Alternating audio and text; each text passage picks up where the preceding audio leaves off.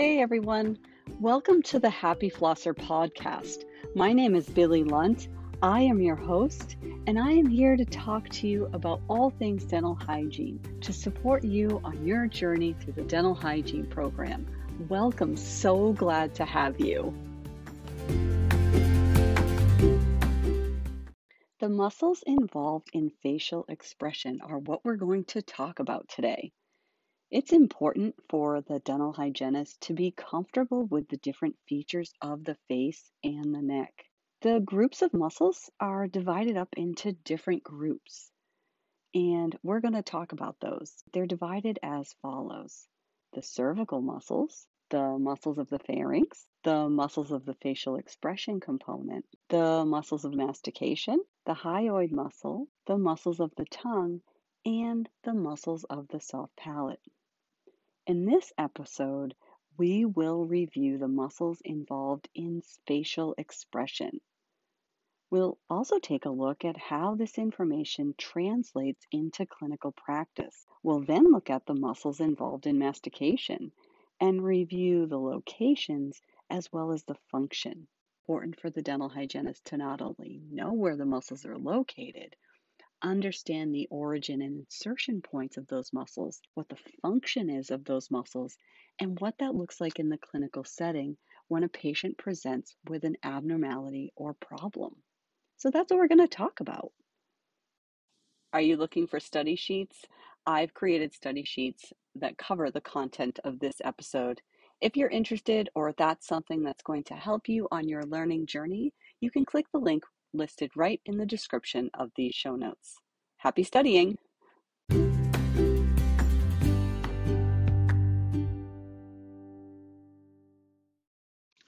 Let's just go over some of the basic facts about muscles.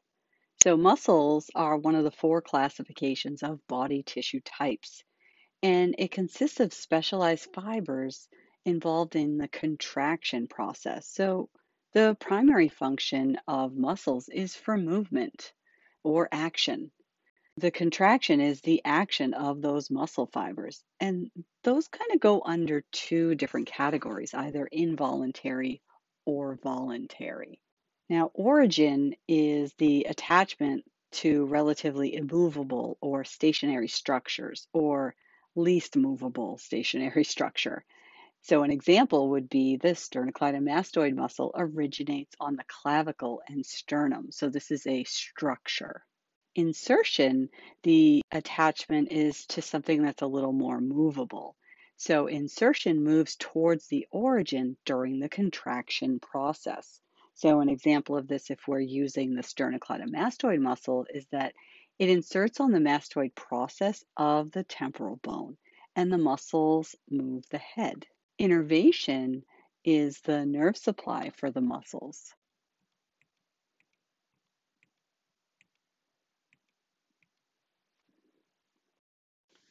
The muscles involved in facial expression are paired, meaning that there is one on each side of the midline of the face, and they are superficial, meaning that they are located just under the skin. These muscles of facial expression originate in either bone or muscle, and they insert into either skin or muscle, depending on which muscle that you are reviewing.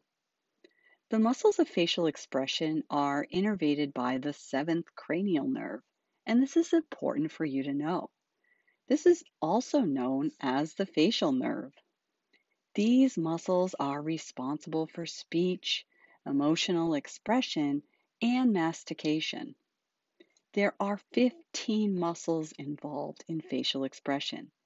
And in this episode, we're going to take a look at each of them to carefully review the location and function of each of them. Now, starting in the region of the scalp, we have the epicranial or the occipital frontalis. This muscle is composed of two bellies and it is located in the frontal and occipital region, connected by the epicranial aponeuroses across the top of the head. The occipital belly of the epicranial muscle originates in the occipital and temporal bone, and insert into the epicranial aponeurosis. The frontal belly of the epicranial muscle originates in the epicranial aponeurosis and inserts into the skin tissue of the eyebrow and nose. Now, the action of the epicranial or occipital frontalis muscle is to raise the eyebrows and scalp, wrinkle the forehead, and perform a surprised look. Think about what it is for an actor or actress to use the epicranial muscle. Do, do, do. They're raising their eyebrows, and some people are really good at this, right? So they have a really well developed epicranial muscle. The buccinator is the main muscle of the cheek, and it's a horizontal muscle that runs from the orbicularis oris back to the ramus of the mandible. The buccinator originates from the maxillary alveolar process and the mandibular alveolar process. The buccinator inserts into the skin tissue at the angle of the mouth and under the orbicularis oris. The action of the buccinator is to pull the mouth laterally, compress the cheeks inward, and keep food right on the chewing surfaces of the teeth while you're trying to eat. A fun anatomy fact about the buccinator is that the Stenson's duct passes right through this muscle, which is kind of cool. The risorius is another muscle located in the mouth region that originates at the masseter muscle, which we haven't discussed yet, but we will. The risorius inserts at the angle of the mouth and it's responsible for the action of smiling or widening the mouth. So, people who smile a lot have a well developed risorius muscle. Looking at the upper lip region, the levator labii superioris is a broad, flat muscle that originates on the lateral aspect of the nose. It extends laterally towards the zygomatic bone and inserts into the skin and muscles of the upper lip. The levator labii superioris is responsible for raising the upper lip when you're talking or smiling as well as dilating the nostrils. Do you know somebody who can do that on cue? Dilate their nostrils and flare their nostrils a little bit? Maybe they have a really well developed labii superioris muscle. Another facial muscle involved with facial expression that is sometimes grouped with the levator labii superioris is the levator labii superioris alaeque nasi muscle. This muscle is located over the top of the levator labii superioris, and it's responsible for the action of raising the upper lip and dilation of the nostrils as well. The zygomatic minor muscle of facial expression originates in the zygomatic bone and inserts into the upper lip just adjacent to the labii superioris muscle. It's responsible for the action of elevating or raising the upper lip and assisting other muscles to smile. The zygomatic major muscle originates on the zygomatic bone and inserts into the angle of the mouth. The zygomatic major muscle is responsible for the action of pulling the angle of the mouth laterally It contracts in tandem with the oculi when the smiling process occurs. The levator anguli oris is a facial expression muscle that is located just underneath the zygomatic major and zygomatic minor muscles. The levator anguli oris is responsible for the action of elevating the corner of the mouth when you're smiling.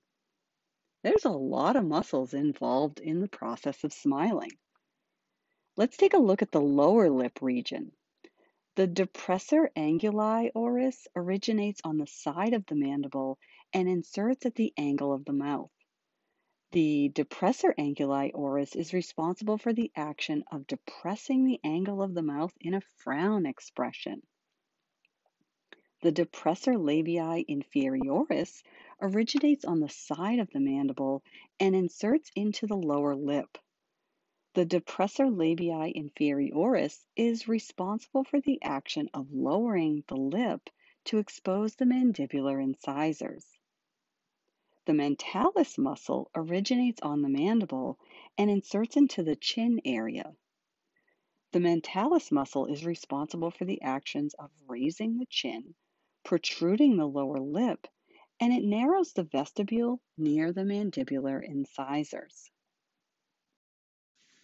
The platysma is the final muscle involved in facial expression, and this muscle runs from the neck all the way to the mouth. The platysma originates in the clavicle and shoulder and inserts into the lower edge of the mandible and the muscles of the mouth. The platysma is responsible for the action of pulling down the corners of the mouth. I want you to consider what the functions of each muscle are and try to see if you can relate these directly to patient care in the clinical setting. A patient who has challenges forming a facial expression related to emotion may have damage to cranial nerve number 7, which is the facial nerve responsible for facial expression. Let's take a look at the four muscles involved in the masticatory process. These are four pairs of muscles divided by the midline of the face and are located on each side of the face. All of the muscles involved in mastication insert into the mandible and are innervated by cranial nerve number 5, the trigeminal nerve. These muscles are responsible for the movement of the jaw and are located a little bit deeper than the facial muscles. Each of the muscles of mastication are beneath the facial muscles. Starting with the masseter muscle, which is the largest and strongest of the muscles of mastication, it is located just anterior to the parotid salivary gland and is flexed or enlarged while clenching and grinding. The masseter muscle plays a role in the elevation of the mandible. The masseter muscle can be palpated directly during your extraoral intraoral exam process. The masseter muscle originates on the zygomatic arch and inserts into the angle of the mandible. The masseter is responsible for the action of lifting and elevating the mandible during closing of the jaw. The temporalis muscle is a fan shaped muscle that runs behind the zygomatic arch in the infratemporal fossa. The temporalis muscle originates in the temporal fossa and inserts into the coronoid process. The temporalis is responsible for the action of elevating the mandible during closing and retraction of the mandible or to retrude the jaw. The medial or internal pterygoid runs parallel with the masseter muscle. It's located a little deeper on the inside of the mandible and it forms a mandibular sling with the masseter muscle. It's a little bit weaker than the masseter muscle in terms of strength and function. And the medial or internal pterygoid originates in the pterygoid fossa the plates of the sphenoid bone, and it inserts on the medial surface on the angle of the mandible. The action of the medial internal pterygoid is elevation of the mandible during closure of the jaw. Now, the lateral external pterygoid is the entire muscle that lies deep within the infratemporal fossa. And it's the only muscle of mastication that runs horizontally. And this muscle, the lateral pterygoid, helps maintain tension on the temporal mandibular disc during jaw movement. The origin of the lateral pterygoid muscle is the superior head is originates from the greater wing of the sphenoid bone. The inferior head originates from the lateral pterygoid plate of the sphenoid bone. The insertion, the two heads join on the neck of the mandibular condyle and extends into the TMJ capsule and disc area. The action of the lateral pterygoid, the inferior head only, the action is it slightly depresses the mandible during opening. The superior head only is involved with the slight elevation of the mandible. One side contracts, there's a lateral deviation, or the mandible shifts when you're doing your clinical evaluation. Both sides are involved in the action of protrusion of the mandible. You can link oral anatomy to clinical practice. Think about considerations in the clinical setting. Sometimes the masseter muscle can appear very large when you're talking with your patient, and that might present when you're checking and evaluating your patient and you have them clench their teeth together. They may have an overdeveloped masseter muscle, which would be consistent with a clenching habit or someone who chews gum frequently.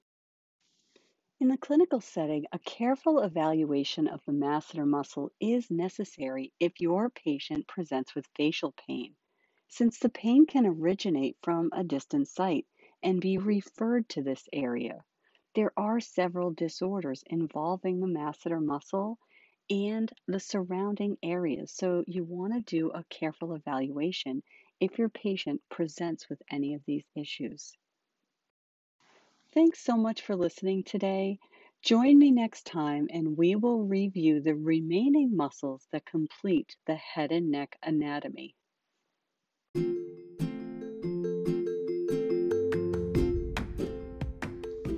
I would invite you to ask any questions at all that you need answered. Sometimes questions come up when you're listening to this podcast. If you have a question, most likely someone else has the very same question. I'd be happy to answer it and would probably share it in a future podcast.